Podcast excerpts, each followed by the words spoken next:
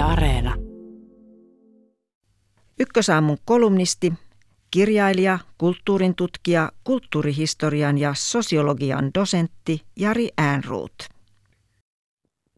Hyvinvointikeskeisestä elämästä on tullut fantasia, joka hallitsee Suomen henkistä tilaa. Tammikuussa äänestetään valtuutetut aluehallintoon, jota nimetessään perinteisesti neutraali lainsäätäjäkin sortuu unelmien kieleen. Utopistinen hyvinvointiaate on kaapannut vallan paitsi poliittisessa kielenkäytössä ja yhteiskunnan kehittämisessä, myös eettisessä itsearvioinnissa. Kärkevin todistus aatteen nurinkurisesta vahingollisuudesta on kansakunnan heikkenevä kyky nujertaa kuolonuhreja aiheuttavaa pandemiaa. Kun koronatoimia johtava pääministeri Sanna Marin pakenee vastuutaan hauskanpitoon juhlissa ja yökerhoissa, hän syyllistyy samaan itsekeskeisyyteen kuin ne, jotka jättävät rokotteet ottamatta.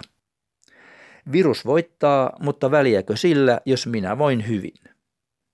Apulaisylilääkäri Eeva Ruotsalaisen sanoin, jokainen yksilö on vastuussa pandemian torjunnasta – Tämä kiistaton moraalilause ei kuitenkaan puhuttele vapaan yksilön perimmäistä toiminnanohjausta, jos henkilökohtainen hyvinvointi on hänelle arvoista korkein.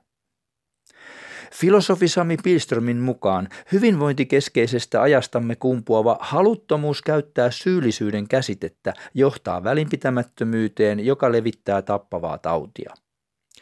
Hyvinvointiaatteessa siitä, mikä on arvokkaan elämän yksi edellytys, tehdään koko elämän tarkoitus.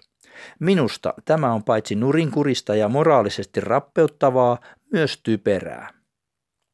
En ole koskaan voinut ymmärtää, miksi ihmiset juoksevat hyvinvoinnin perässä. Kuka jaksaa päivätolkulla keskittyä siihen, että on nätti naama, hyvä mieli ja mukava olo?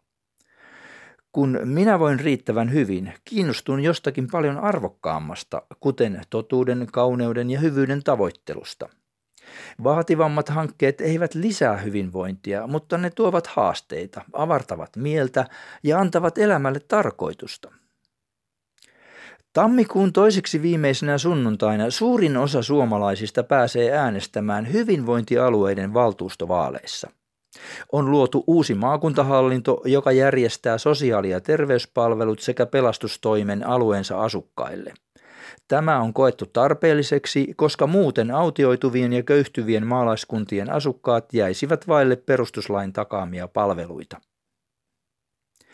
En halua nyt muistuttaa siitä, että palvelut olisi voitu järkevämmin ja edullisemmin järjestää kuntien yhteistoiminnalla ilman uutta raskasta hallintoporrasta, mutta miksi ihmeessä näitä hallintoalueita kutsutaan hyvinvointialueiksi?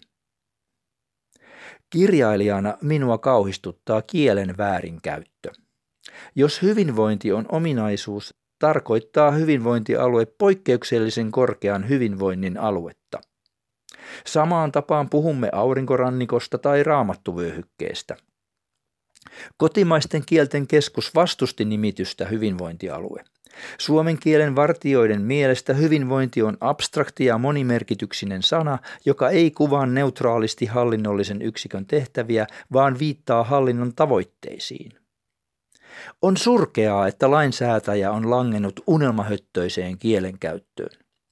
Vielä vuoden 2000 perustuslakia säädettäessä harkittiin viisaasti, eikä puhuttu esimerkiksi hyvinvointivaltiosta tai hyvinvointipalveluista – Tämänvuotisessa aluehallintolaissa mennään jo missio edellä. Puhumalla hyvinvointialueista luodaan vaikutelma, että kaikkialla maassa voidaan keskimääräistä paremmin. Samanaikaisesti kurja tosiasia on edelleen se, että Suomessa perusterveydenhoitoon pääseminen on tuskallisen hidasta ja vaikeaa, ellei ota yksityistä sairausvakuutusta tai saa palvelua työterveyshuollosta. Nyt on siis ruiskittu hyvinvoinnin tähtisadetta hallintohimmeliin ja jätetty terveydenhuollon tärkein ongelma vaille ratkaisua. Mutta eihän se haittaa, koska pian kansalaiset saavat valita edustajansa aluevaltuustoon, joka päättää sille lakisääteisen laskusäännön mukaan eduskunnassa myönnettyjen verovarojen käyttämisestä hyvinvointialueensa lakisääteisiin tarkoituksiin. Tätä sitten kutsutaan itsehallinnoksi. Ihanaa hallitus, ihanaa. Kielen säännöt, tilastomatematiikan lait ja kansanvallan kunniallisuus kumotaan kertaheitolla.